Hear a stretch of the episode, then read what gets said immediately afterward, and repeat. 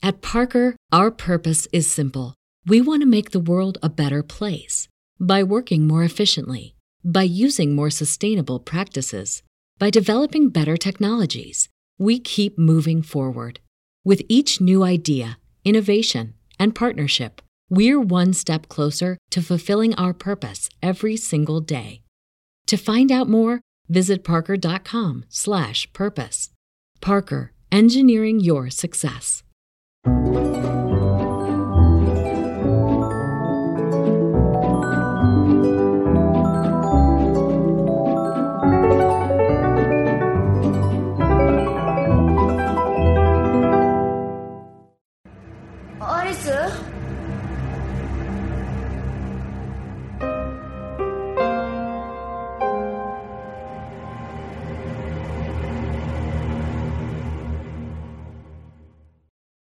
Happy heresies and welcome to Aeon Byte. Welcome to the desert of the real.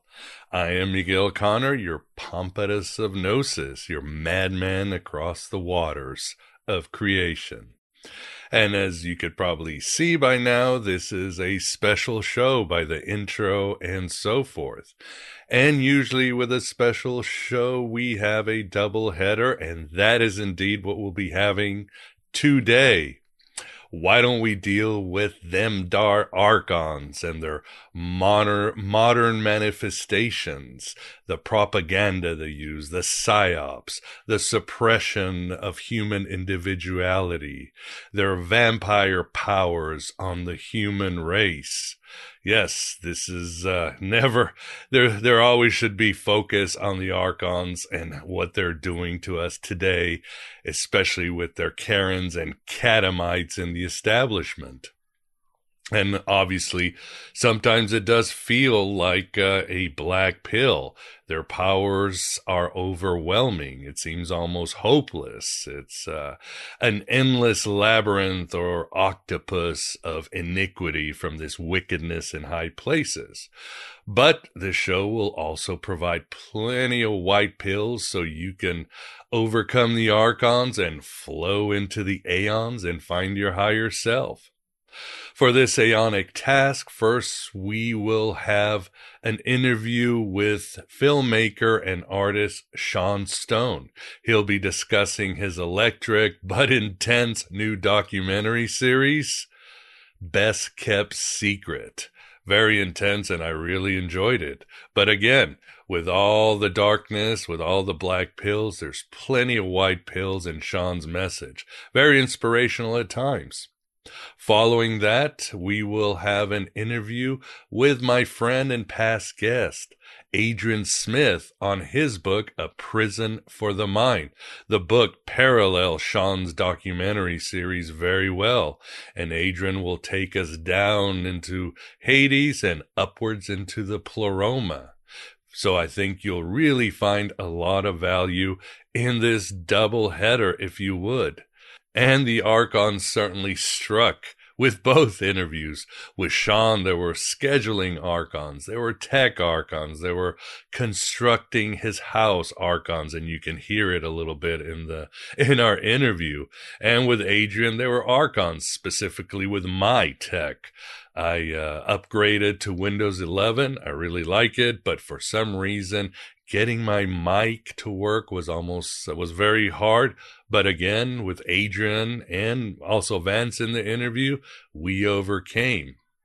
I hope you like this little background i've got. Again as i say variety is the spice of gnosis and i will continue bringing you that hermetic and gnostic content in varied and different forms for your benefit. And yes hopefully to uh, fool them dar archons because they're always present but so is our divine light and sophia so I won't talk too much more. Let us to the interview. First, we will have, or I will show you the trailer to Sean's documentary series, and then we'll just go right with Sean, and then we will go with Adrian.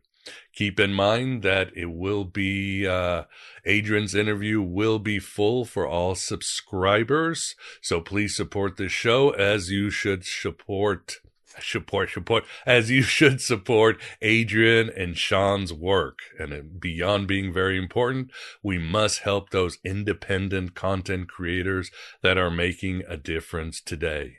So let us to the interview and let's get some red pills. Or as I like to say, let's put up some red pill suppositories.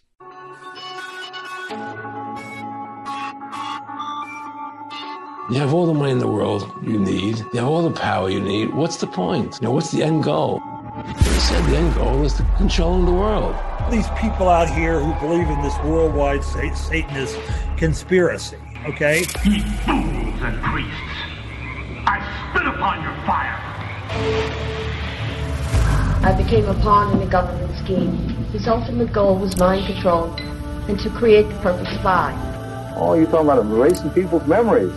The parents believe the boy is alive and has Just been six kidnapped. years old when she died. I have died. these people calling from all over the country telling me about the So ceremony. all of a sudden it becomes a satanic panic. Breaking news governments are corrupt. They lie to their people, steal from their people, and occasionally kill them.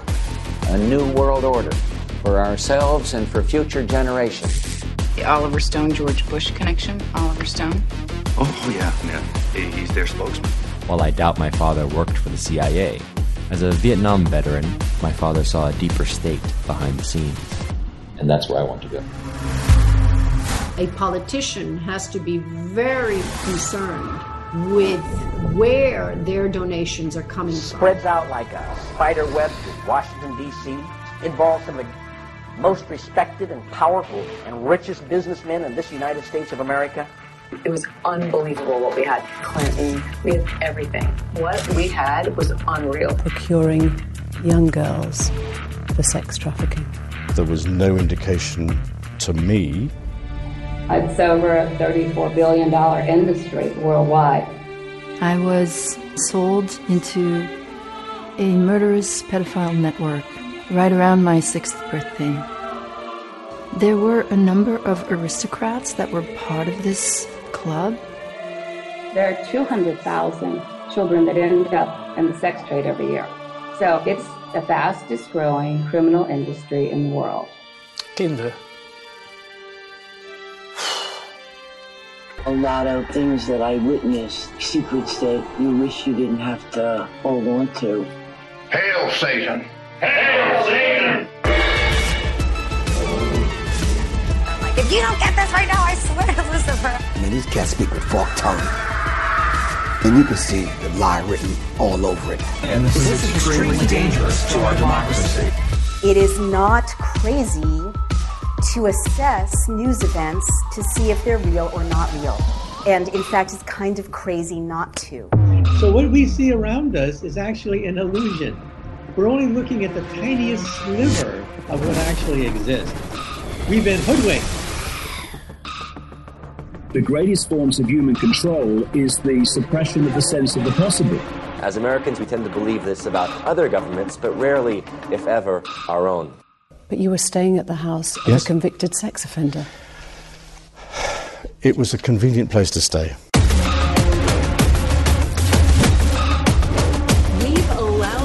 Happen because we didn't know that there was another reality we could experience.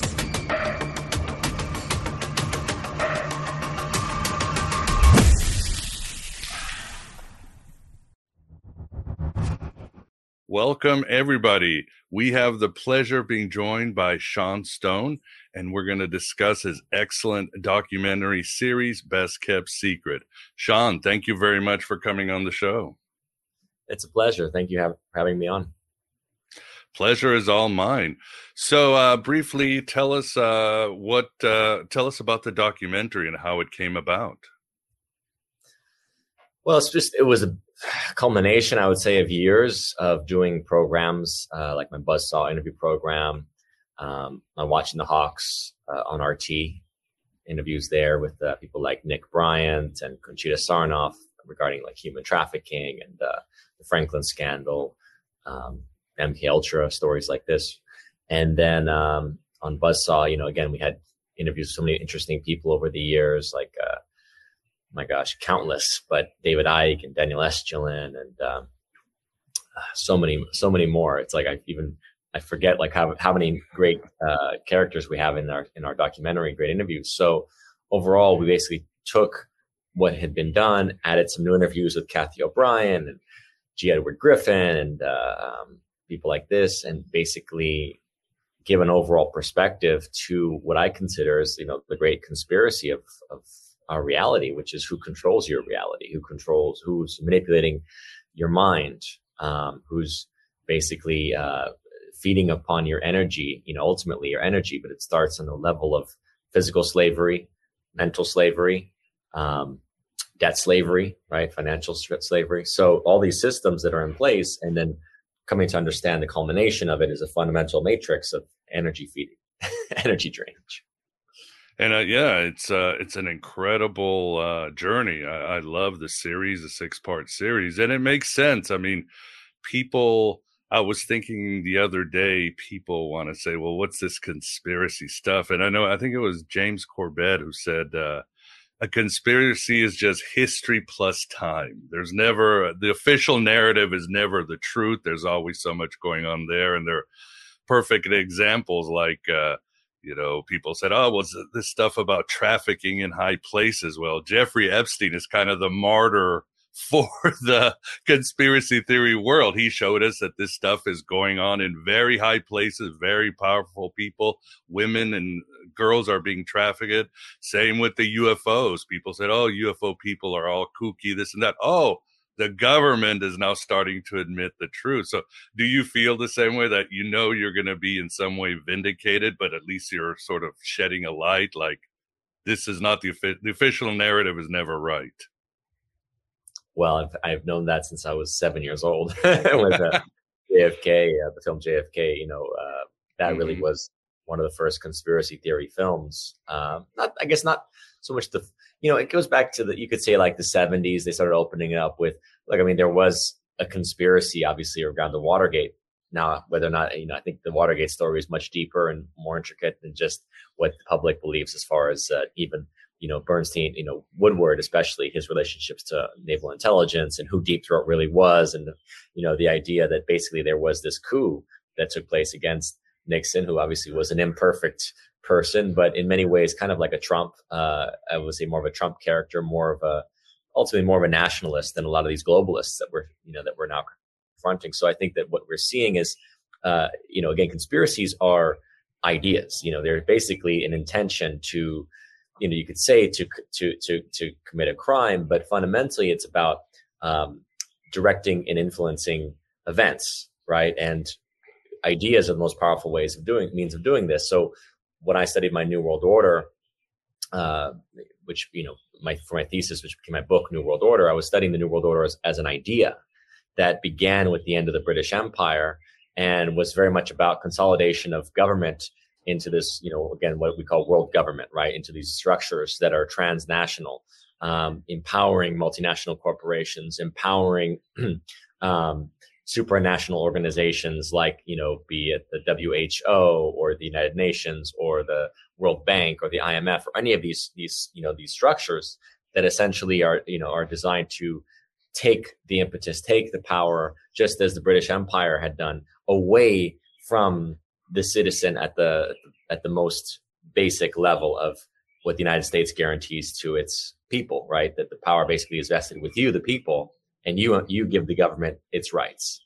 And this whole world new world order is the exact opposite. No, we, the superstructure, give you, the citizen, the rights. We tell you what to do. We tell you what to put into your body we tell you, you know, how you must go to school and educate yourself and what you must read and how you must learn and what you must believe and all these, right? All these agendas that we see now at, at work. And I think this is why it's so interesting to be alive at this time, as you know, that as you said, we're being vindicated by not just us, but the, the people that came before us, the ones who were you know, basically since, you know, since the days of the, originally the original New World Order, you know, coming in like the 30s and 40s and the one, one world government, they were saying, look at this thing. This is, this is one world government. You know, even Republicans like the Tafts and others, you know, who are opposed to the League of, League of Nations or the UN under the idea of, hey, don't cede your power so far from home. You know, don't empower these bodies.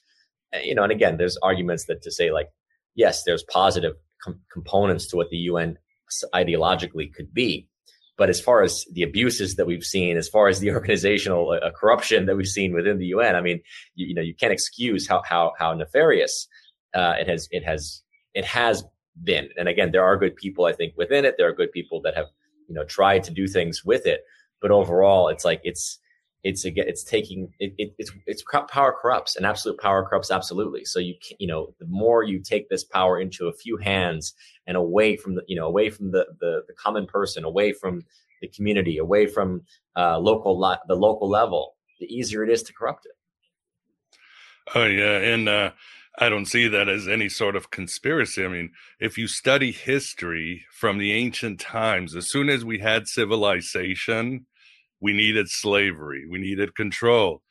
Go back to the priest and the king who would come with these scams to keep all the sacrificial meat to themselves. I mean, this is just logical. Those in power want more power and they want more control. So, this is just human nature and a reaction to civilization, wouldn't you say? It's nothing woo woo.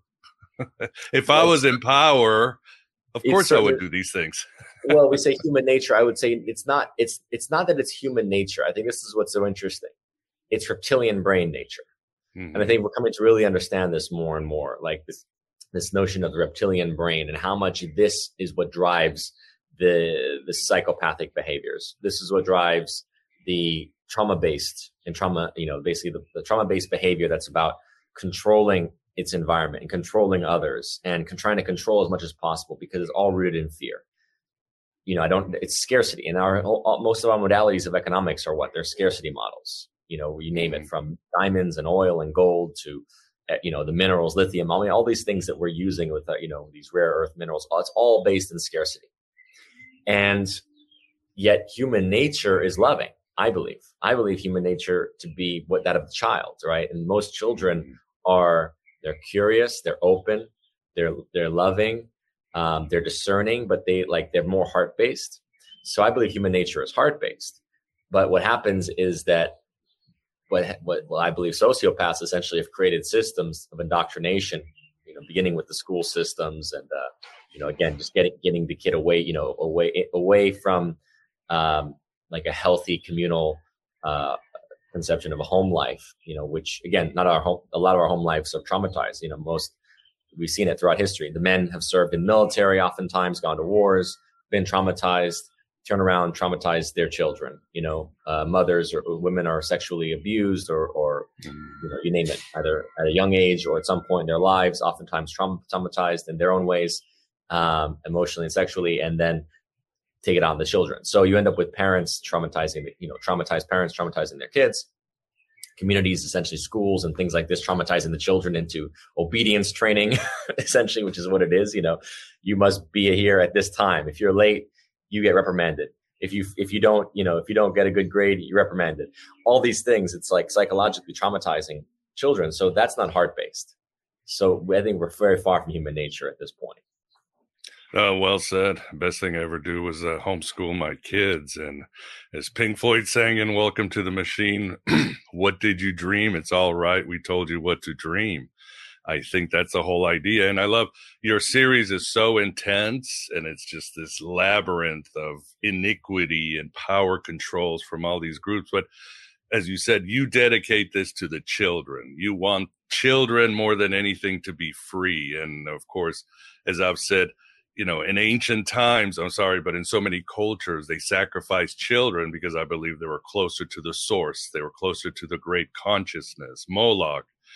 And it worked to create these empires. And of course, that's not going to change, whether you think Moloch is an egregore, an archetype, a, a real god, a marketing symbol.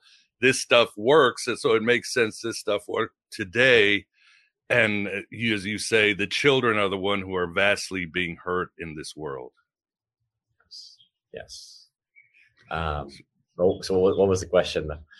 Yeah, the question is, oh, it was kind of a, it was kind of like a, yeah, exactly. You go on a tangent. That it's great that your your your thesis or your theme is we need to do more to protect the children. There are huge. You see it in the newspaper. There's huge networks of child abuse, child trafficking, and it's going right now as we speak. Well, and those are extremes. You know, my emphasis is always look. Those are extreme cases but look at the basic level of how we treat the, our children, you know, just in in, mm. in in daily life, right? And as I just mentioned, you know, the way that parents traumatize their children because the parent themselves is traumatized at some level, right? And living with expectations of this is how you're supposed to behave, this is what you must do. Don't feel, just you know, be in your head. Um, go to school and, and just you know, so so basically, I don't have to I don't have to take the time to deal with homeschooling, right? Or or be it uh, you name it, you know all these fears that essentially are driving parents to to how they and how they interact with their children, interface with their children. From my experience, it was a, a lot of um, I was always curious at how parents couldn't realize that it's like what the natives talk about with seven generations, right? So it's like seven generations back, seven generations forward. So with a child, you're basically you want to tune in to like what are your dreams? What are you seeing? You know, I love when I hear about parents who like who realize how tapped in their children are and they honor that you know as opposed to the you know the idea of like parents saying oh you're having a, an invisible friend you know get over that grow up right that's yeah. your imagination you can't do that all these things that are told you know just to, to, to dilute and to kill the imaginative dreamer inside the child because oftentimes it provokes the parent. You know a lot of, i think a lot of parents can be um, triggered by the innocence the purity the love of a child. It's like no that's that's that that's not possible. We're in a matrix. You have to conform. You know focus on the money. Focus focus on career. Focus on this. And and so they dilute this this energy um or they prey upon it right i mean a lot of a lot of parents and again it's it's it's not just sexual it's a lot of it's just there's energetic feeding there's mm-hmm. emotional incest there's all kinds of things that go on so what's interesting is that these reflect it's all it's all reflected in different manners. So like yes, we are growing an awareness of child abuse and trafficking, but child abuse and trafficking doesn't just happen out there. It doesn't just happen at the the mafia level, at the elite level. You know, it's like it's happening in every town, in every you know, in every city. It's like how do we actually relate to the children? Do we see them as the future and honor their visions, knowing that their visions is, are what gonna are, are what they're gonna have to follow when we're gone, right? Mm-hmm. If we can have that love for the children, then I think it will change the dynamic and if you know how we connect to children is how we relate to our inner child fundamentally. Really? It's all what it's about. You know, it's all what Yeah, really what's that. Yeah, like you said, uh, their goal is to take the human out of the natural world make them thoughtless slaves. That's it, complete control. And I wanted to uh, share with you this uh, this screen here. Uh, where is it? And let me know your thoughts because uh, you always want to know how do these people become psychopaths? What did I? For example, one of your guests is Mark Passio, and I love his ideas of they found a way to become God and the power and the addiction so this eh, that's what he calls satanic. And uh, there's this quote by Philip K. Dick, and let me know your thoughts on this. Um, there is it right here. It goes, they want, this is from Men in the High Castle from his book and the series. They want to be the agents, not the victims of history. They identify with God's power and believe they are godlike. That is their basic madness. They are overcome by some archetype. Their egos have expanded psychotically so that they cannot tell where they begin and the Godhead leaves off. It is not hubris, not pride. It is the inflation of the ego to its ultimate confusion. I'm sorry, ultimate confusion between him who worships and that which is worshiped. Man has not eaten God. God has eaten man. What do you think about that quote? Well, it reminds me of a lot of um, people in power, celebrities. Um, you know, I have, I have some experience with being around people that are celebrated. You know, worshipped is famous, and it's very interesting because how do you you know how do you separate yourself from that kind of worship? And it's also it's on upon us. I mean, let's be honest. It's it's a lot of humans that have that have surrendered their power to these you know to these stars right mm-hmm. get a political star you know whatever you know even it's even a doctor, you know, even a scientist. It's like, you know, it's, it's how amazing. I mean, you know, when, when they were, you know, the celebrities were fawning over Fauci, right? I mean, it's like all this notion of just how much people are in awe of someone. And it's like, I would just, I don't know. I've never had that experience. I mean, I've, cause I've met so many since I was a child, and I just always see the human, and and I'm just like, how can you? How can people be so like gaga and like starry eyed? It's just like this is not a star on you know this is not a star from the heaven. Actually, the irony is that each of us is our star seeds. We are the Mm-hmm. stars from the heaven on earth, but we don't look at ourselves with that with that awe and appreciation. As a result, we're looking out there for like, wow, you know, it's celebrity sighting, right? Um, we, you know, these people that have gone, that have that have surrendered their energy to these systems, these structures, like they are literally worshiping um, that that ego, that that monster that is ego, right? And it's like you know the modern forms of Moloch and Belial and Baal and all those you know demons of the old time, right? It's like they're just Mhm. here now in the new forms, you know, politicians and doctor, and celebrity, and all these things, right? It's like you know rock stars, rap stars, you know, take my energy here, you know, here, give. Let me. I used to say it like you know, you go into a rock concert, and you're just like all that energy is pouring out to the to you know to the to the artist, right? Yeah. and you know it's just like it's a mass feeding ground if you think about it for you know energetic levels it's a lot of you know mass feeding can go on and uh, then you end up with situations like people being killed at the the the what was it the Scott concert a couple like last year and that Mm-hmm. it was like um, I heard that The the lady Astroworld. the Astroworld like I heard that one of the ladies organizing it was like the, the woman that was like managing Britney's uh Britney Spears's uh uh remember when she was under what are they what is that word um I can't, remember Yeah, I forgot she's under. Oh, what's yeah? There's a legal term. She's not in control of her finances and all that. exactly exactly uh a custodianship i think right like a Yeah, custodianship right. and i'm like well that's that's basically the way they want all of us to be um is Hmm. is such that you know we don't have uh sovereignty over our our being you know the i am that we are we just they want us to be like in total um you know sl- that that slavery uh don't you know we don't know the laws we're operating on maritime systems law we you know, we don't own the land. We're just, you know, we're rent, we're paying rent, we're paying taxes. We're just basically all, um, yeah, we're just beholden to this, to this, uh, this monster. And that's the way that they, again, they feed on it. Again, it's reptilian brain, it's ego. And there's a, but there's a healthy side to ego. You know, the healthy side of ego is what each of us has when we say, Hey, I am the star.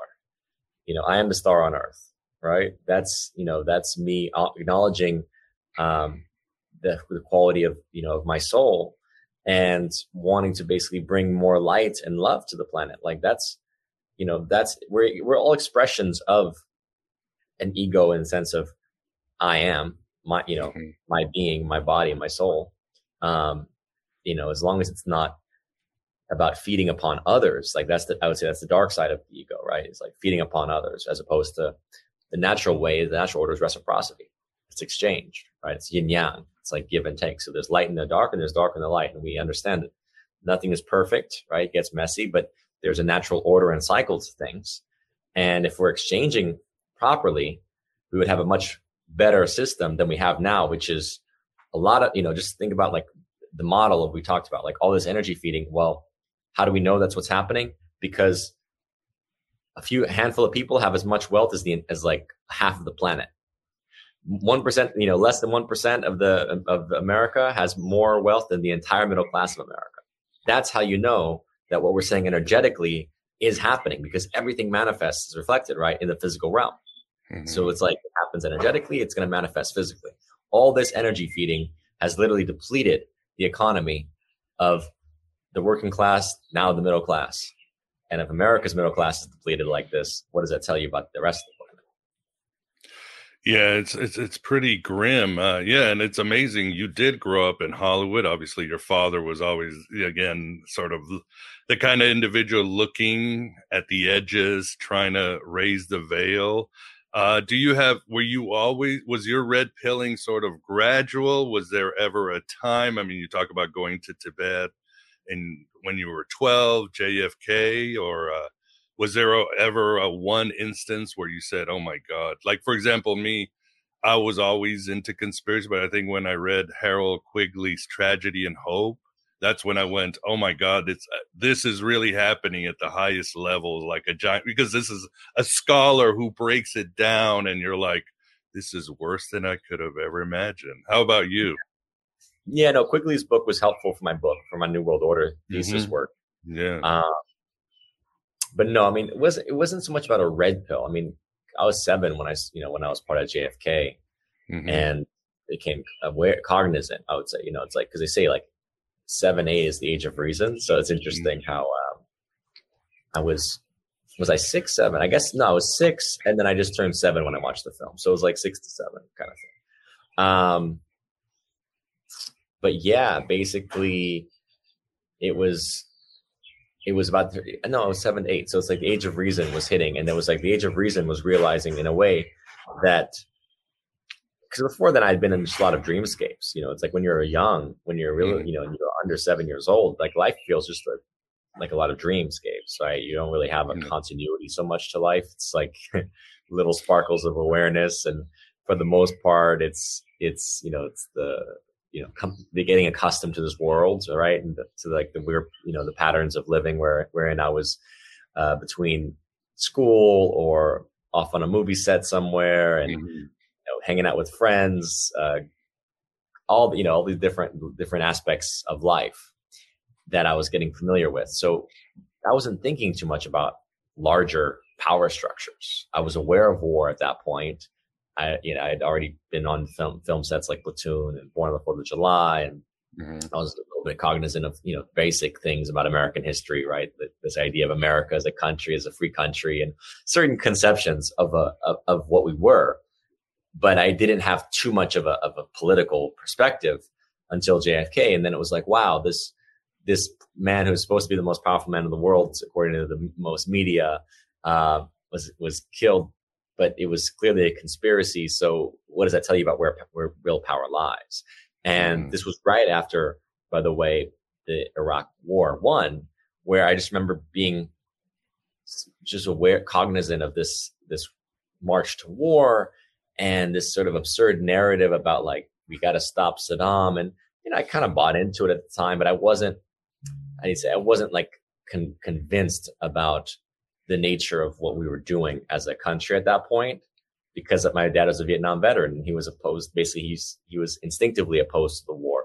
So I would say for me, it was almost just this awareness, like my awareness of politics and and, and bigger geopolitics, was coupled with an overall conspiracy perspective of powers behind the scenes, not buying the media, not just listening to it. And then that all got blasted by my fit when I was like 15. I'm like starting to read about the CIA's history of coup d'etats and interfering Yeah. with other, you know, with other countries. And then you get the Kosovo war, and it was just like such a media war and all this hype. And then going to Serbia right afterward and actually like getting a totally different perspective on the war and seeing the lies and the hypocrisy and, and just learning how we were manipulated.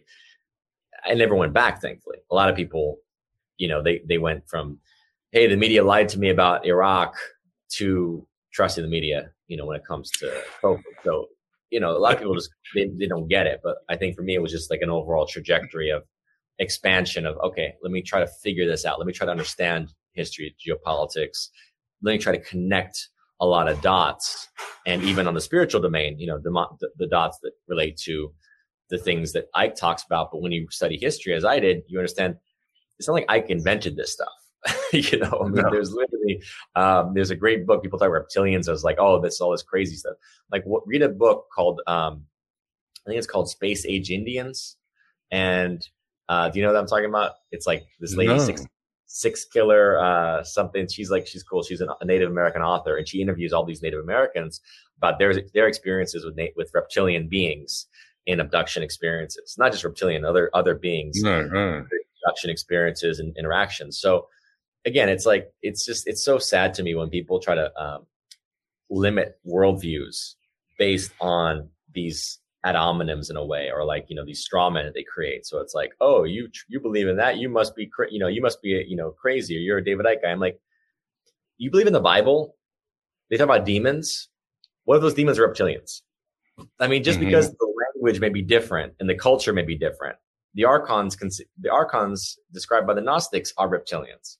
Mm-hmm. So it's not like I just invented this stuff. So again, I, I try to I try to connect the dots on a lot of things that I've been aware of and researching since I was young, and just try to again create a holistic perspective of what's actually going on here. And as I said, if you can if you under if you can basically perceive the physical realm as a reflection with the spiritual realm, basically mm-hmm. reflect each other, you can understand pretty well how this is all energy energy feeding matrix because just look at the economic schemes and look at the you know look at the corruption you know when it comes to power and politics and uh, and, and multinational corporations you know gobbling up the planet when it comes to everything from nature to to uh, you know to resources to, to wealth and it's like okay well then think about that now as a, as a spiritual thing mm-hmm. so right now the, the power is in the hands of the dark side but we as humans are always connected to god we always have spirit working through us so fundamentally, I'm optimistic that this is all a test, a stress test, and an opportunity for, for us to empower to actually light up because it's only when it gets dark and, and, and intense enough that that star can be born.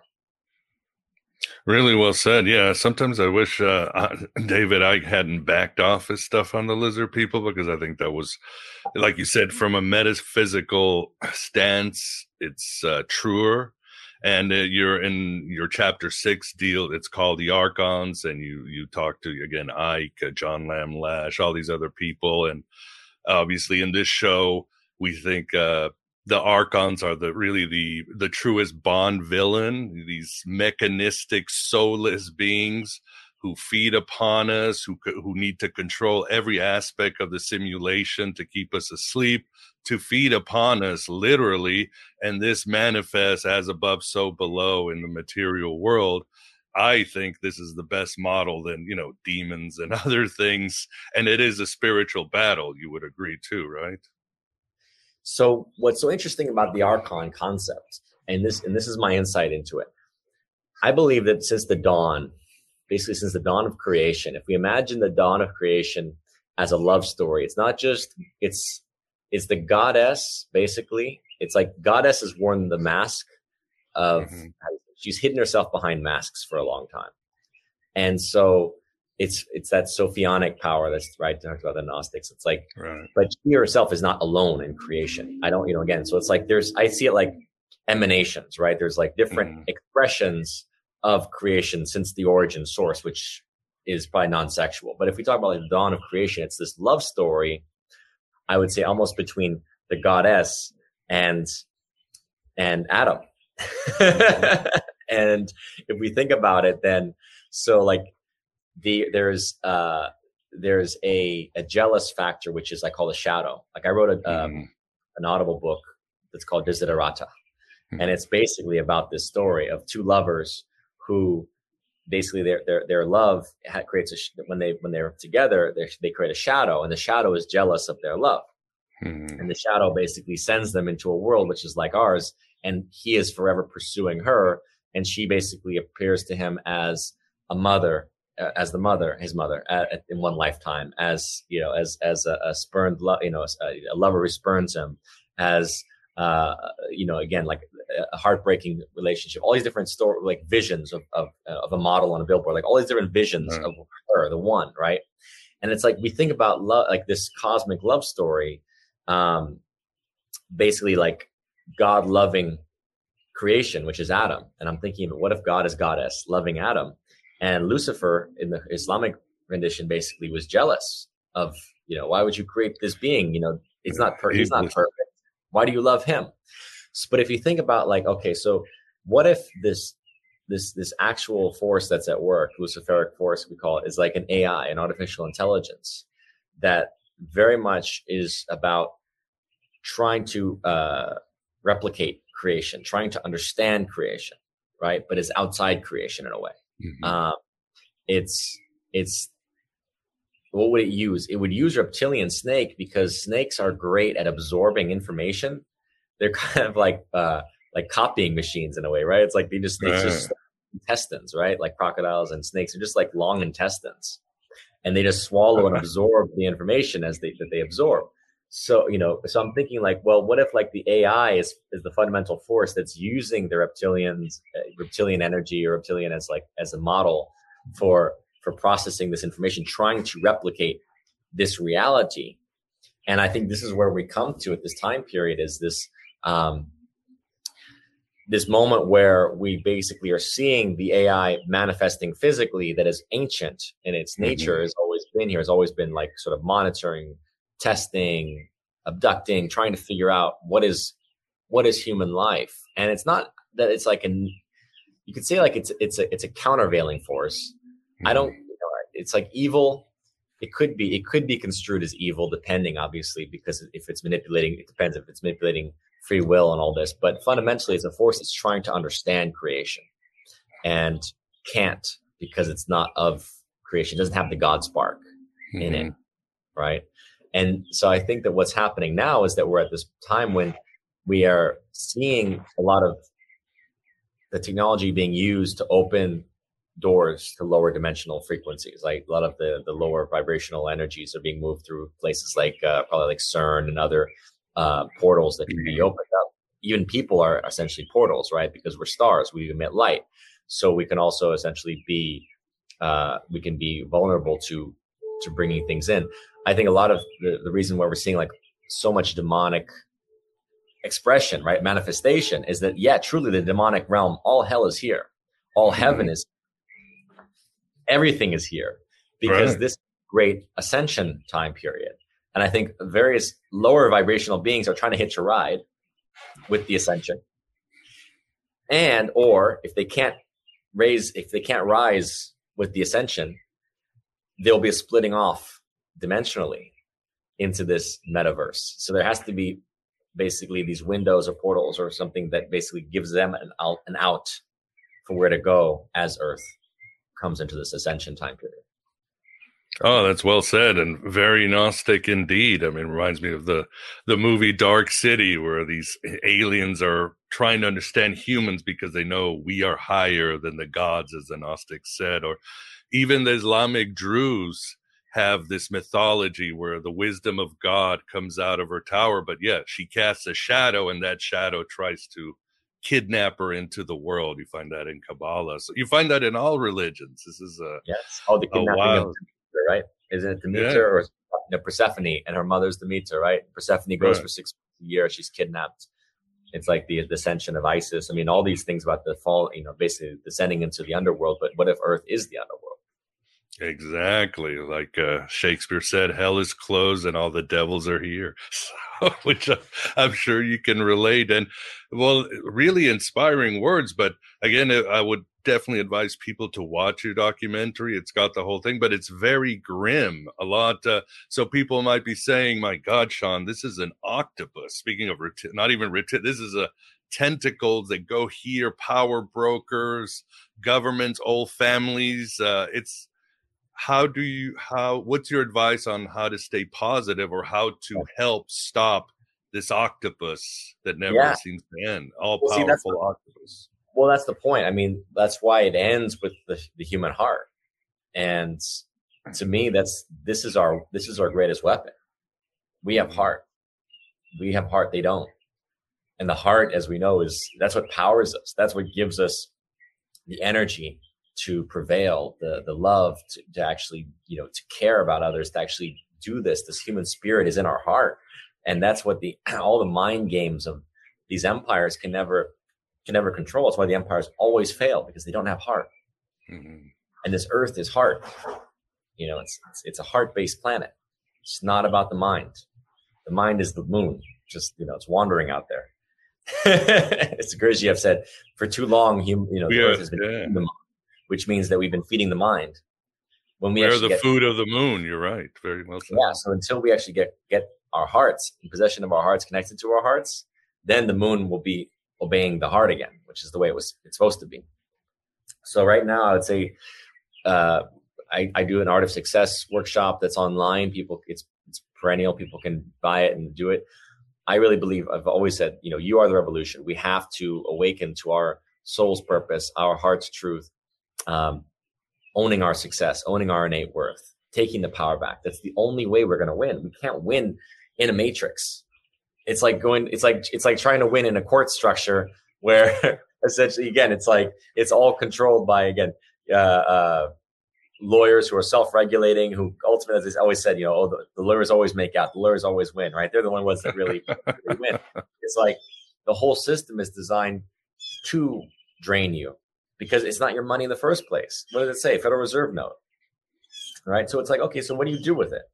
Who are you empowering with it? Where are you, you know, what are you, who, where are you investing it? Where are you sharing it? What are you doing with it? Like that's what matters. Our energy is what matters. We got to get hold of this. We have to get hold of where we exchange, who we exchange with, what we're creating, because we have the potential with all these humans that are awakening or awake, not woke, but awake to say, okay, let's let's gather, let's let's let's become intentional here. Let's let's create our alternative systems. That's the future. Well said. I would definitely advise we can't vote our way out of it. We can't use the same consciousness that got us into those troubles, paraphrasing Einstein. So, yeah, we need transformation. So, and I'm very glad your work is uh, doing that, awakening people and telling people there are other choices and unveiling the man behind the curtain in The Wizard of Oz. So, I, of course, tell the audience go watch Best Kept Secret right now. It's great documentary and it'll take you on a journey for, to help the children. But where can people find out more about you, Sean? I think seanstone.info, my website. Uh, that's the best place. That links to my documentaries um, a few, you know, multiple of them. It's got links to the uh, Art of Success. It's got uh, I got one-on-one private consult sessions I offer. Um, yeah, all kinds of stuff. My Desiderata uh, Audible book is there, so I think it's just it's a great resource. Awesome. Well, uh, I'm glad you're doing what you're doing, and I really appreciate you coming on Aeon Byte. Uh, good luck with uh, the rest of your projects. It's a pleasure. Thank you for having me. At Parker, our purpose is simple. We want to make the world a better place by working more efficiently, by using more sustainable practices, by developing better technologies. We keep moving forward. With each new idea, innovation, and partnership, we're one step closer to fulfilling our purpose every single day.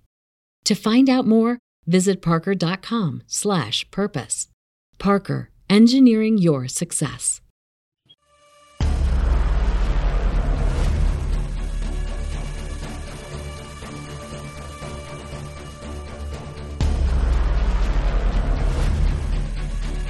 Welcome, everybody, in our continued discussion on archons and the tragic state of our modern world. Uh, we just did, you guys just saw our interview with Sean Stone on his excellent documentary, Best Kept Secret. And now to discuss some of it, and also to discuss another book that parallels very much the work of uh, Sean and so much of other guests of Aeon Byte. The book is a Prison for Your Mind, written by our guest today, Adrian Smith. Adrian, thanks for coming back on the show. And thanks very much for inviting me. I'm looking forward to this very much. A lot has happened since we were last on an interview and much to cap- catch up on. Yes, yes. It was it was spring of 2020 and we just we had a good conversation on your book but the world has definitely changed and obviously we have talked a lot in our finding hermes group and other places so uh, we're no strangers to the evolving world that uh, has happened to us. And with us too we've got the moondog vance. Vance how are you doing on your side of the galaxy? Oh not too bad. My mind's on parole so I'm uh, out for the day. uh, serious, uh, serious stuff. The um, the uh, documentary, so it should be an interesting, interesting discussion. Yeah, I mean, as I spoke to Sean, it's uh, obviously part of his many interviews that he's done throughout the year. So there's a, a cadre of guests talking about uh, basically what we might call conspiracy theory, but I think it's becoming more just general history. And he put it together sort of, uh, you know, in a, a, greatest hits of all the works he's done with all these gra- guests from David Icke to Aquino to so many others. And the topics are relevant and includes many of the topics that are happening today but it's very uh, a very metaphysical documentary too. It offers spiritual solutions, uh, what is going on in the metaphysical realms, and all that good stuff. And uh, as much as uh, it's dark, uh, Sean gave us some positive outlook on how to do uh, on how to deal with this octopus that we're dealing with, especially when we try to understand that wickedness in high places. But Adrian, what did you think of the documentary, and what are your thoughts on the whole thing? I really liked the documentary, and I um, I congratulate him for his courage on tackling a very difficult subject. Um, there's a lot I liked about it. I took a few notes. I liked Professor Kaku, his concept of the multiverse. That's very much uh, in line with things that I've written about that uh, we only know a tiny sliver of what exists, and therefore we have to be a little humble and keep a lot of things on the table as to actually what's going on. Um, a fundamentalist would dismiss a lot of things out of hand, but a Gnostic would keep it on the table for for future consideration. Um, a lot of the things that he speaks about, mind control, other governments are just as corrupt as ours. Well, that's really up my alley too. and MK Ultra, I do talk about MK Ultra in the book. Uh, that's actually uh, there's no controversy here. MK Ultra is well known in Canada because a psychiatrist in Montreal back in the 50s and 60s, uh, they were actually employed by the CIA to do experiments on unwitting patients. So they come in for treatment for depression or whatever, and they were subjected to electroconvulsive shock therapy and drug therapy, psychedelic drugs, and with an, uh, attempting to wipe their memories clean. Uh, that's a very basic part of brainwashing is wipe the slate clean so they can write on it anything they want. So these people were actually compensated for damages. A lot of them went home and they didn't recognize their families and so on. And uh, there was another one, best kept secret. That was about Epstein. So a lot of um, a lot of things that used to be controversial, used to be in the shadows, are suddenly coming out, and the mask is starting to fall off, and they're becoming much more explicit. So we know what Epstein was all about, and we know who he was photographed with, some very famous people. We know what he was doing. He was compromising them so that they could be, you know, have a file on people to uh, make sure that they comply with whatever orders come from above. Uh, the New World Order. I like the part where they was, they were discussing uh, Rockefeller's memoirs. Um, that's something I actually allude to in the book also. Uh, this is where uh, Rockefeller described a conspiracy theory that he and his family were involved in creating a world government. And then he says, if it's a conspiracy theory, then I admit to it freely, guilty as charged. so, yeah. so they're coming out of the closet everywhere. I mean, this isn't even controversial, you know. Uh, we know what they do, and I want to go into this a little more, is that they actually announce ahead of time what they're doing. Not on the evening news, I might add, but in books or uh, they it can be revealed in a documentary. They tell you ahead of time what they're going to do. But the brainwashing of television and mass media is so so huge that they can tell you what they're doing and nobody listens. Because if it doesn't show up on the tube, it's like the tube is the Bible. and if it's not in the Bible, it doesn't exist. So that I related to that very much. Uh, the idea that America is being destroyed. Um, I think they've given up on America, actually. They're ready to cut it loose. Um, and I think they're going to cut every nation loose. The whole concept of nationhood is is being uh, undermined and uh, rejected in favor of a global governance system. And finally, the one on the archons. Yeah, he interviews a, a Zulu shaman, Mm-hmm. Um, that was very interesting. Then it goes into the reptilians and shape shifting. Uh, haven't done a lot of research myself on the on the more difficult to accept things like babies being sacrificed for blood and uh, uh, however there are some fairly persuasive people. They seem very credible. So i kind of put that under the heading for further research. I haven't had any direct experience of it or done much research on that. Um, i tend to stick I have this little internal cross examiner. So whenever I uh, deal with something, I have to think, what's it going to look like in court? You know, what's it going to sound like in court? So um, I'm open to it. I'm open to the research and to further inquiry. There's a lot, like as a lawyer goes with various levels of proof. You start out with um, reasonable cause to suspect, which is the level of proof required by a police officer to make an arrest, or on a balance of probabilities, which is another level of proof in a civil action.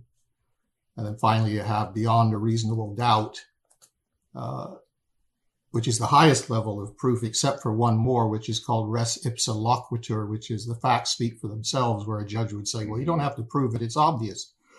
So I, I actually try to have tried to stick to res ipsa loquitur in, in the book. And I think where you where you could quote someone like Rockefeller saying what he says, it requires no further elaboration. And I'll be referring to another quote, which is very explosive and very similar, which kind of explodes or cracks open a lot of things. So there's lots of things that uh, can be clearly demonstrated uh, and a few things where you you can go there if you want to, but maybe you don't have to because we've already got en- enough on them to begin with. We, we don't have to go quite that far. But that's uh, so that that was great. I really enjoyed that uh, documentary. There was one thing the lady said: drinking blood to have, have access to our abilities, and I thought that was very significant that that is in fact what the the uh, the secret gospel of John alludes to that and the parasitic nature of the archons is that they need us for something. But whether that that blood has anything to do with it that's something that I would need to research further before I signed off on it you know no, thank you for that. And mm-hmm. yes, uh, being skeptical is so important. I'm always questioning everything, question my sanity. I put all the possibilities, all the possibilities there. And I think the problem we have today is people assume that just because you've got a good argument, all the other all the other ones are invalid, and it's not like that. It can be this is the best argument, but that does not invalidate the second best argument or right. the third But and you simply keep them and as data comes in you change things around. It's not this one and for all attitude today that that's false and that's true. You I, yeah. that it's yeah. the way historians have argued for mm. centuries but like you said our the modern psyche has been destroyed. And like you said with the media they say two plus two equals five and that's it. It's dogma. So and rockefeller could say you know what he can say in these elite or call them elite establishment have said what their intentions are in books like uh, Tragedy and Hope and other books. And people still think that the governments love us, that corporations care about its employees, that, you know, big religions really care about the souls of their people, blah, blah, blah, when it's obvious we are just their chattel. We are their their resource, their human resource, like they call them in companies. But I guess people want to hold on to some, I guess, fantasy. But uh, well, Vance, what did you think of the movie? What are some of your uh, takes? Well, um, the production was very well done, and um, you know I liked all the uh, different media he assembled uh, to make the points. Somebody said something, or there's a concept going. You know, he had uh, plenty of footage to cover it. Um, a lot of times I didn't think there was, um, except for the things like MK Ultra and the Rockefeller and the things that I think uh, that have had, you know, pretty much Epstein. Um, you know, the, these are things that are well known and you know come already come from a number of sources. As far as the case about children and the abductions and the Satanism and all that, um, I think there is something to it, but how much there is to it, I'm not sure. But um, a lot of people don't want to even believe it's possible. You know, in fact, that's the whole, that's true of the whole con, quote unquote conspiracy um, field in general, because people don't want to believe they will live in a world where this can happen. But I ask them, well, how is it that it's not possible that it's happening? How could, could you, okay, supposing the world is set up so that it can't possibly happen. How, how is that? I mean, we know that criminals do all sorts of horrible things. Why not people at the upper echelons and cover them up? They, you know, criminals always try to cover up their, their trails and people have all sorts of beliefs. So really, I think it's just a matter of degree uh, uh, it's not a matter of whether or not this kind of stuff happens. It's a matter uh, of who and how often. Um, the, uh, the, the politicians, obviously, you know, there, there's always blackmail going on. I mean, anybody who's watched The Godfather, you know, they have the judge in the pocket and all that. I think he alluded to that. Uh, he, he, had something like that in there, but or similar movie. Uh, but um, the problem is we don't have like if you sit in your house and you look at what you really know you know what you've really witnessed by yourself it's pales in comparison to what's in the media. We depend totally on tv and the internet and so forth and so on. Um, uh, even sean i mean i noticed that he uh, used to work for the uh, russia today who is uh, Soviet mm-hmm. funded. So how much of that? He he says in the beginning that you know media is like magic, right? You know, it's like uh, the the the, uh, uh, the magic is to get people to believe, you know, based on sleight of hand and so forth. Well, you could apply that to some of what you know is going on in the documentary itself. I mean, um, clearly he wants us to believe certain things, but I noticed that there wasn't for the child, and and how could there be? You know, um, there's no information that's been released to the public, and and Sean hasn't been in investigating this directly. None of us have, so you know, it's it's it's kind of up in the air. Uh, one thing I, I, thought the Zulu shaman was interesting because the story he was telling, I don't know if that's uh, traditional Zulu or or if it's been corrupted by you know him being the United States or whatever.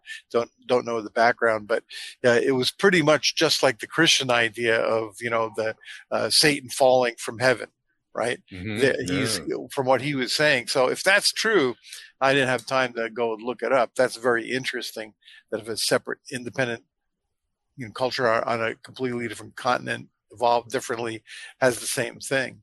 But you know, archons. You know, the the last seg- segment was uh, kind of interesting because it was, uh, you know, he uh, directly talked about the Gnostics and, and the Archons and, and the feeding um, and so forth, which does tie into the blood and the babies and all that stuff. Rosemary's Baby was kind of a big tell. That's, I think, one of the things. And the Exorcist, Rosemary's Baby, those are mm-hmm. things that I went to see when they first came out. And um, that really, when you inject an idea into culture like that, becomes very powerful. So, you know, I'll tell you, if it was possible for the baby's blood and the embryos and all that stuff to make them younger, they would do it. Absolutely. If you know, it would take a lot of money, it wouldn't be open to everybody. So it's the feasibility, you know, is there. Whether or not, I doubt if they're all doing it. But um, I mean, look, why is Henry Kissinger still alive? or Keith Richards. oh yeah. yeah, but uh, hmm. that that's uh, in general. I thought it was. Um, I thought it was an eye-opening thing. It makes you think. It's good from the standpoint that it makes you think, and you know, tries to get people to consider that these things may be going on. But what are we going to do about it? That's, all these people with all the power and all their manipulation of the media. Oh, the one lady said that she had all this story on Epstein, and they wouldn't let her do it. Because mm-hmm. they uh, they covered it up. Back. Yep, the, the, that's the kind of stuff I like to see in a documentary. You know, where it's really, really, um, I believe her. You know, I, I don't think I don't think she. Uh, it sounds exactly. Uh, we have other instances of that too, covered up stories. Hey, the UFO thing. Look at that. How many years did we go where the government was poo pooing in swamp yeah. castles, this and that, and now they sound like the National Enquirer, you know, uh, yeah. or Weekly World News, and the footage is just as bad they've got the government's got to have better footage than they're putting out. I think what they're doing is some damage control. Um, so, uh, too many things gotten out, and they decided they they've got to be uh, you know take a more realistic stance. But the problem is we can't trust the sources of information that we are and that is what imprisons our mind right mm-hmm. adrian? That that's yes. yeah i mean it's like there's no context you know and that's then you can manipulate people by feeding them a false reality you know and that's where we are. A narrative. Yeah yeah well said. I mean it's obvious that uh power corrupts absolutely and those at the top will want more power because it's an addiction and uh, they will want immortality because that's if you are if you become godlike you want to stick around as you hoard the resources and uh, as stalin said one death is a tragedy a million is a statistic. So as you control these swaths of people ah what's 20 million you know russians here 6 million jews there? Ah we'll throw some ukrainians you know 100000 ukrainians so we can make our point. So it becomes this uh this yeah, they become godlike. They become just like the archons are at the top. And uh that's never going to change. That's same as it ever was since this thing civilization came up. Uh, so what do you think, uh, Adrian? Um, any other thoughts on this, or you want to talk about who are the archons? Uh, is there a spiritual world to this? What are your views on this? Yes, I think uh, there is. Um, on the subject of what is the archons, well, archons means authorities. Um, we have authorities in the form of kings and presidents, but we can see now they're mostly puppets. Um, and above them are the corporations. Uh, the corporations are now the dominant institutions in society, um, and they seek to take over from government. Uh, they're also a flawed institutional structure um, in that they have uh, separate um, legal identity and unlimited liability. Um, and this almost creates like an egregore because they're actually legal persons. And the problem with them is that they can commit crimes in their own name and be prosecuted in their own name. And corporate officials and officers can hide behind the corporate veil. So they're serving something that has been actually diagnosed as psychopathic. And here again, I'm not speculating. Um, Robert Hare, who is a psychiatrist who did the Hare test for psychopathics, has diagnosed the corporation, that is to say, the entity itself, not necessarily the people who are around are working for it, as a psychopathic entity. Mm. And be, above that, you have uh, organizations or that control these corporations, namely uh, BlackRock, State Street, and Vanguard. They are called hedge funds. And that's where the billionaires keep all their money. And they have controlling interests in all corporations, uh, including all the media. So don't think for one minute that that does not influence the media output. Uh, it's all going to be in accordance with their agenda. And they're all speaking from the same song sheet now, which is the World Economic Forum song sheet, the Great Reset. You will own nothing and be happy. And uh, actually, BlackRock and others are working very hard in that direction, buying up all the real estate and driving up the prices so no one can afford it. So we'll all be renters what they have in mind for us is some combination, I think, of fascism, communism, and feudalism. So instead of sort of jumping from one thing to the next, they're actually going to combine it all in one and all controlled by high technology. and they think that that high technology will compensate for all the failures of the past because in the past communism didn't work because they had no price discovery mechanism. So they were always producing things that nobody wanted, roads that went nowhere, as in China right now, cities that no one wants to live in. but they think that they're going to, with technology, know so much about you that they can send something to you and deliver it to you before you even order it and you'll want it and keep it. and so that's kind of the world they have in mind. So then we get up to do the archons. Is there a spiritual component? I do recognize that. I do agree with that. Uh, I take the, you know, the Christian perspective. We wrestle not against flesh and blood, but against principalities, against powers, against the, the rulers of the darkness of this world, wicked spirits in high places. and um, Gnosticism has its own mythology surrounding that. And maybe we could throw up that quote from uh, Secret Gospel of John. The Secret Gospel of John really elaborates on how the archons operate, how they, uh, their strategy, you might say. There's my book. Yes. Okay. Here's uh, the secret. John. There we are. Okay. So it says they sought to overpower humanity in its psychological and perceptual functions. So that tells us the avenue of attack, which is psychological and perceptual to make you perceive things which aren't actually there. Although they saw that human thinking was superior to theirs, for indeed their delight is bitter and their beauty is depraved, and their triumph is in deception leading astray for their own structure is without divinity. So, looking at the last bit there, their own structure is without divinity. Uh, they lack this quality of divinity. Uh, we have it, according to the secret gospel of John. Uh, it's the creative, imaginative function, the light which was in the Aeon Sophia, which we inherited.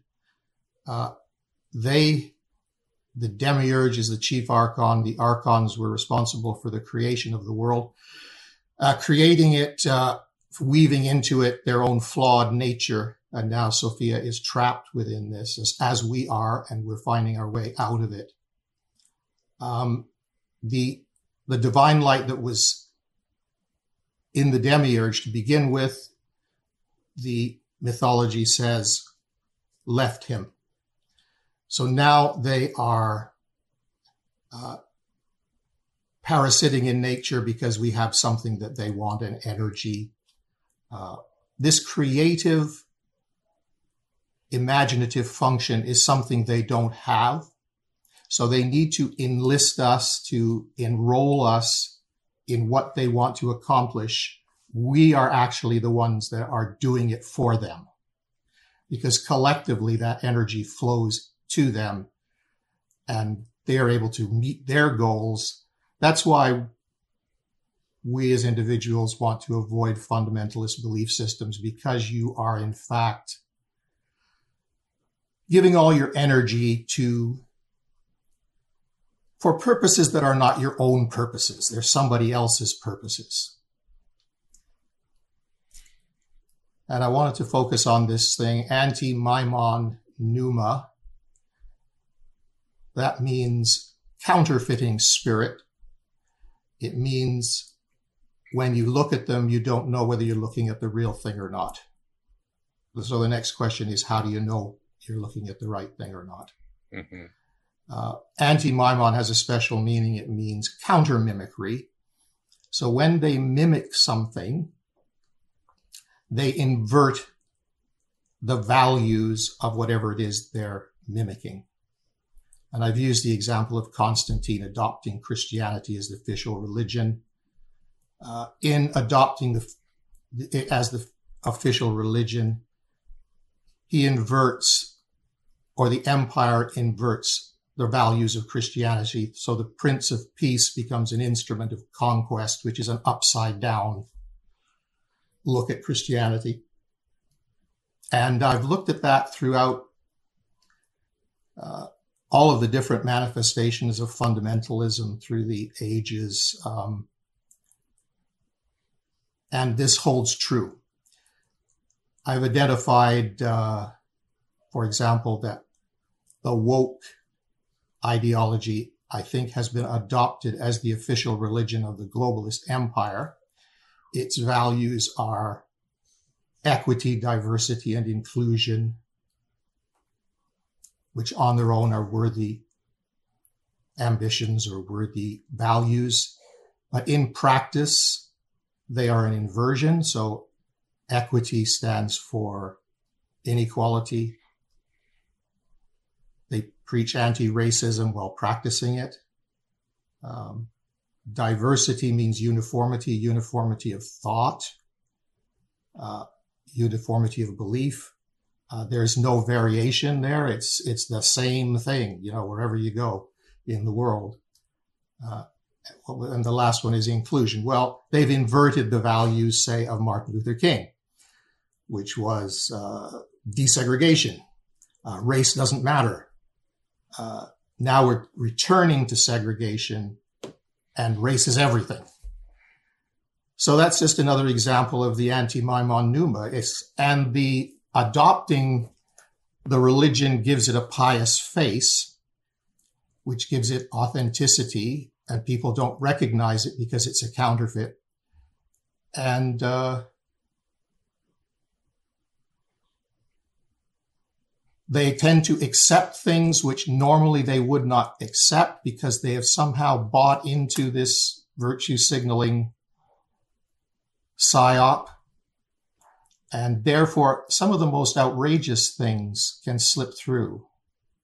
Like in the case of Christianity, massacring the Cathars, you know, somehow there's a kind of a cognitive dissonance that takes over. It's like you see that they see this and they think this has got to be wrong. So somehow it sort of gets blocked out or forgotten. And then there's the aspect of the simulation. That's very interesting. Um, that they can create virtual reality simulations. That's called HAL in the Coptic. And um, John Lamb Lash in the interview mm-hmm. referred to that. And uh, uh, who am I thinking about now? I'm thinking about Jacques Vallée. Mm-hmm. And he said something similar about this.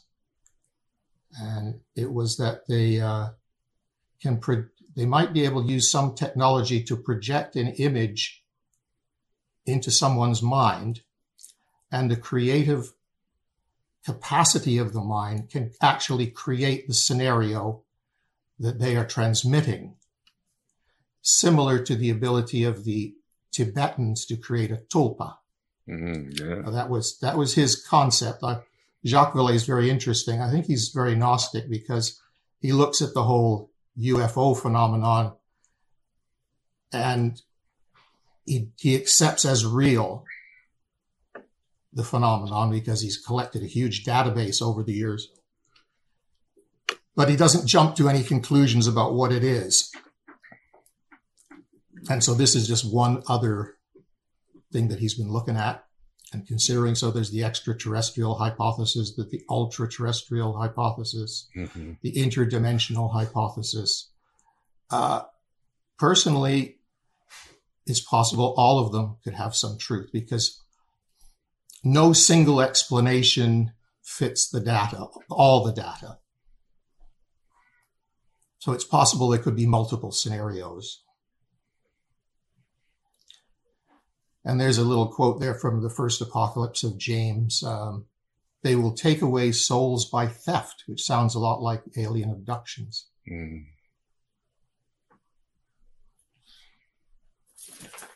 Very spot on on what the archons are doing, or some certainly some of their their modus operandi, whether it was two thousand years ago or today, they're not going to change because it works this stuff works and what comes out of it work.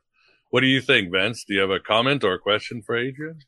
Yeah, um, you know, they brought up the um, subject of uh, good and evil toward the end of the documentary, and um, my uh, I'm interested in what you have to say, uh, Adrian. But uh, I would like to say that I never bought into the fact, well, there's no good, there is no evil, blah, blah, blah, blah.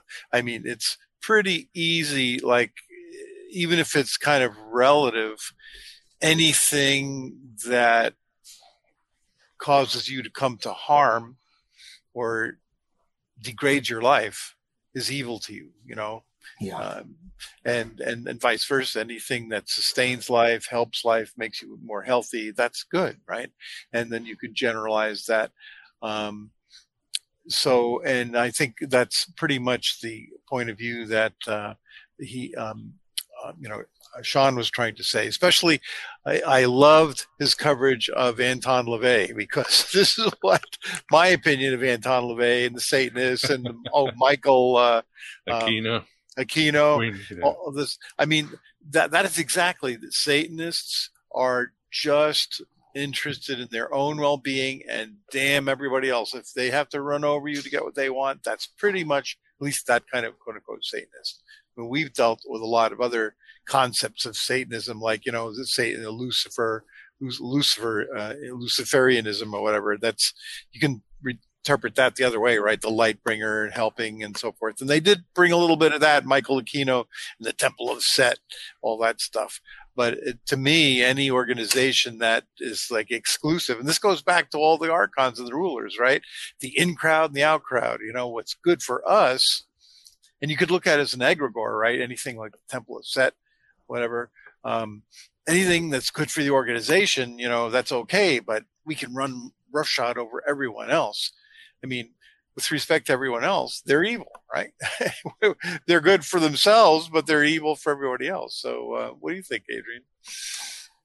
I'm in the camp that treats good and evil very seriously, that there is such a thing as good and evil. Um,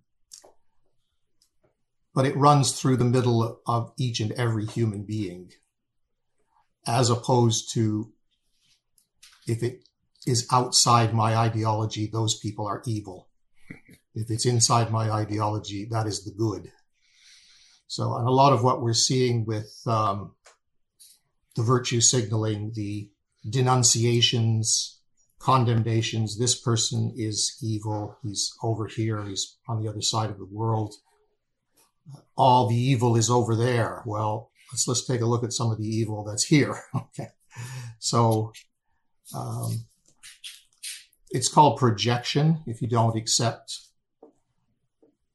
the evil that is within you, you will tend to look and condemn others and project it outwards. So yes, it's a very real concept and but we have to deal with it on the individual level, slay the dragon individually. And once it, again, this comes back to the whole idea of overpowering humanity and its psychological and perceptual functions. That if we uh, accept that all other people are evil, then we will be looking outside ourselves and we will be perpetuating evil. And this comes into some of the solutions I think that we need to apply to what's happening in the world and adjusting our strategy to make things better rather than worse. But yes, I accept it and I, I take it very seriously. Yeah. Well, yeah there's the uh, there's the also the question of um, let let's say take Temple of Set as an example. Yeah. Um, is it evil to turn your back on them? Say, hey, I don't want to have anything to do with these people. And if you know somebody that's in that organization, just like avoiding them, so forth. Not, you know, of course, taking positive action to harm them, but uh, of course, then they could say, well, you you didn't sell this to me, so um, you know, like temple of set guy comes in somebody's store and says, I, I, I know you're in this temple of set and I don't, you know, I think you're a dangerous person, so I'm not going to sell you this donut. Right? well, you're, well, you're, you're harming me because I wanted a donut. No, no, no. That's kind of that, and it's a little bit like what the world is doing to Russia, right? With all the sanctions and the possession of the super yachts and so forth. Mm. So, um, that's kind of uh, interesting. It's almost like a self defense thing. You're not directly hurting them, but by uh, choosing not to interact with them, you're sending a message and you're, you know, declaring your own sovereignty. But what do you think? Yes, well, they're actually not punishing Russia. Uh, they're it's actually contributing to the decline of the American empire and the end of the dollar as a reserve currency. Uh, all of the disaster seems to be stacking up on the on our side of the equation. Yeah, I noticed that. And uh, because of uh, an arrogance, um, not seeing a lot of the facts which a documentary style investigation would reveal. Uh, we're not hearing another side. Uh, we're not hearing about other invasions which have been going on for years, other genocides which are being financed by the West or ignored by the West because we're providing all the weapons from the military industrial complex. I'm speaking of Yemen, for example. And um, a lot of invasions have happened, as a lot of atrocities have happened uh, and are happening. And in the eight years prior to the Russian invasion, there was shellings of uh, Russian civilians in a particular region of Ukraine called the Donbass area, mostly Rus- ethnic Russians. So these things are do not justify invasions or wars, but they provide some context for it and kind of explode the myth that all evil resides on the other side of the the far side of the world, you know, right. not in our own backyard. And, and similarly, a lot of the evil that we suppress within ourselves, once it's recognized, then it's controlled. Then you can control it. But that's the that's the power of the archons is that they keep the thing hidden from you. You can't do anything about it. But as soon as it's revealed that you control it, it doesn't control you mm-hmm. because you're then conscious of it. So these kinds of uh, mind control programs, primarily arriving via the tube, uh, sort of set up that evil is outside me scenario, or evil is that which is outside my belief system so if you're outside my belief system, then you're in outer darkness and you're evil. If you're inside, you're good. It's like there's a parable in the New Testament about a field where a farmer sows wheat in the field and the, the, and the weeds grow up or the tares grow up and intertwine around the stalks of wheat. And you can't pull up the wheat without pulling up, pulling up the weeds also. So it's not as though there's one field over here with nothing but good wheat in it and over there nothing but weeds. You know, it just doesn't work like that. Well said. And for uh, yeah. the audience, uh, uh, there's a lot, so much more in um, Adrian's book, A Prison for Your Mind. And Adrian, uh, we did an interview. We you should check it out. And uh, again, early 2020, Adrian it was once a fundamentalist minister He's been in corporate America. He's traveled uh, the country to spiritual and other places. So he's definitely made the rounds in this uh, tortured world in this Kenoma in this simulation. And a quick question, Adrian. You talked about there was a uh, psychologist who uh, was able to connect, uh, well, able to describe corporations as psychotic. What was his name again? Just for the Rob, Robert Hare. Robert Hare, Hare, like uh, Hare. H A R E. H A R E. Okay. And he developed the Hare test for identifying psychopaths. So hmm. it's used by clinicians to diagnose. So it's in my chapter on the corporation, just called the corporation. I better not take it after this interview. I don't want to know the answer. I guess if I'm psycho, if I'm a psychopath, I wouldn't care, right? I would be fine with being a, yeah, being a psychopath. I guess okay. So yeah. it could be a moment of truth.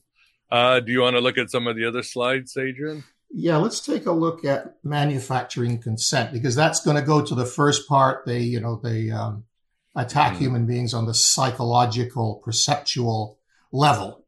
Right. Um, so I use as an example, uh, there's a Noam Chomsky was a, a, leading intellectual. He's still alive, but back in the 70s, he described the mass media as a system supportive propaganda system. And he uses as an example the invasion of East Timor by Suharto, the dictator, which was backed by uh, President Ford, who was a Republican at the time, and they financed it and they were they invaded uh, East Timor. A lot of agrarian people who wanted to be independent and live an independent, sort of left wing, uh, libertarian style of existence.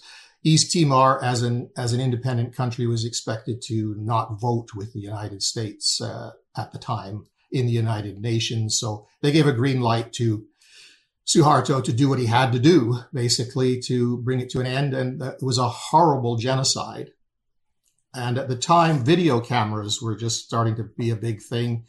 And a lot of this stuff was captured on videotape. People herded into buildings and set on, and the buildings set on fire. This kind of horrible stuff was happening. So Noam Chomsky did a study measuring the coverage of uh, genocides by evil dictators that the administration liked versus genocides by evil dictators that they uh, were opposed to. And the difference was just enormous. So something shows up on page one. It's when an adversary's evil dictator goes crazy. Something like East Timor, which was horrific, gets a tiny coverage back. So that's how brainwashing works gather all the evidence that's possible for your argument and ignore the rest or censor the rest or don't cover it. So it's what they don't tell you is a lot of how they get you. So that was Noam's take, but is there any reason to believe that that shouldn't be going on today? Know. no, they, they got their act together. We're, oh, we're no, more in line. They oh, learned their lesson. They yeah. learned their lesson. Now, yeah. so then I, I, would go on to uh, I, this also covers the idea that they'll tell you ahead of time hmm. what they're going to do. And there you have it. Oh, you shining crazy diamonds. The first part of our interview with Adrian Smith. And you got the full interview with Sean Stone. So again, please uh, become a Red Circle subscriber or Patreon at Patreon or AB Prime member for Adrian's full interview, both in video and in audio. Um, again, uh, what you'll hear from Adrian is just incredible as we really delve into Gnostic cosmology, Gnostic texts, and Gnostic eternal insights. So check it out. And uh, again, this is the end for non subscribers. Thanks for being here. And for subscribers, let us continue on this dark odyssey through the gnashing rocks of orthodoxy, all the way to the shores of imagination. Thank you.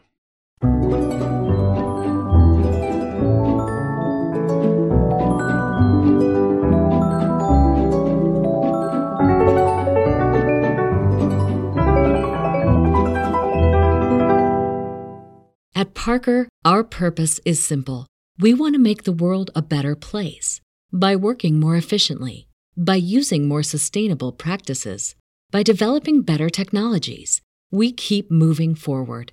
With each new idea, innovation, and partnership, we're one step closer to fulfilling our purpose every single day. To find out more, visit parker.com/purpose. Parker, engineering your success.